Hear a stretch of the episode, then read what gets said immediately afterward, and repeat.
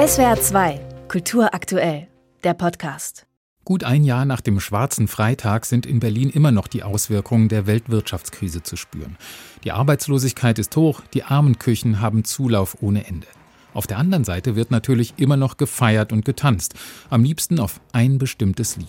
Ein Tag wie Gold, in den Adern hunderttausend Volt, eine Nacht wie Samt und Seide.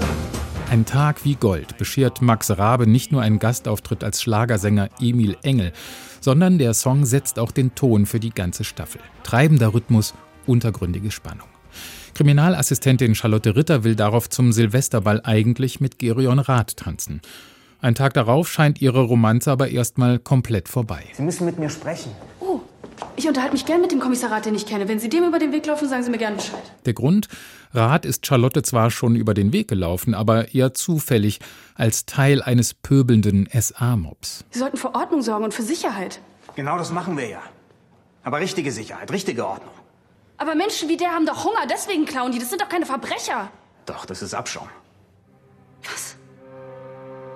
Das war's. Sie sind für mich gestorben, Herr Rat. Tot und begraben.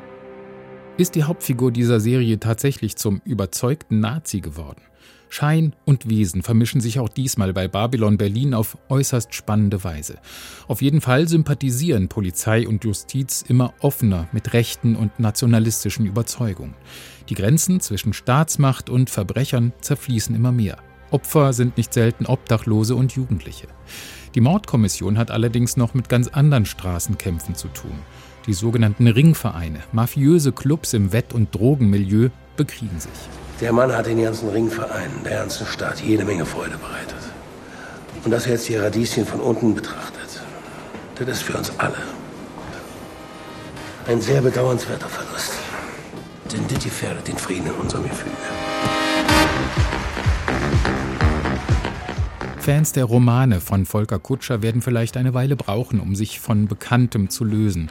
Denn die Serie interessiert sich weniger für die Kriminalfälle als für das große Gesellschaftsporträt.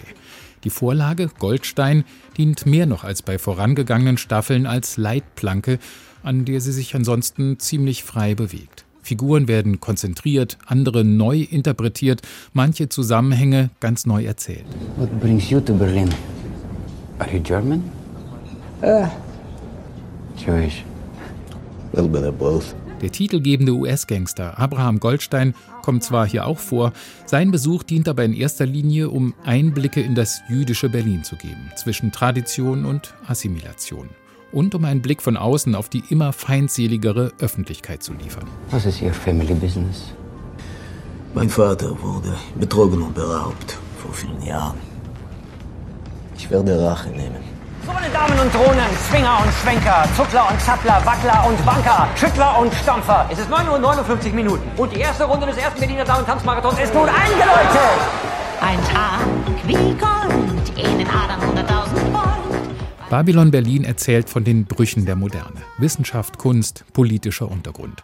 Zuallererst ist die Serie aber nah dran am Puls dieser aufgekratzten Stadt. Mit tollen Charakterköpfen und grandioser Ausstattung findet sie zurück zur Leichtigkeit der ersten Staffel. Auch weil sie Bilder findet für die Sehnsucht nach Glamour, nach dem einen intensiven Moment, sei es auf der Tanzfläche oder im Boxring. Und sie erzählt gleichzeitig eine harte Geschichte über politischen Wandel, über Armut, brutale Gewalt und wie viele Kräfte mitgewirkt haben, dass radikale Ideen in die Mitte der Gesellschaft dringen konnten. Und damit ist sie auch bedrückend aktuell. SWR 2 Kultur aktuell. Überall, wo es Podcasts gibt.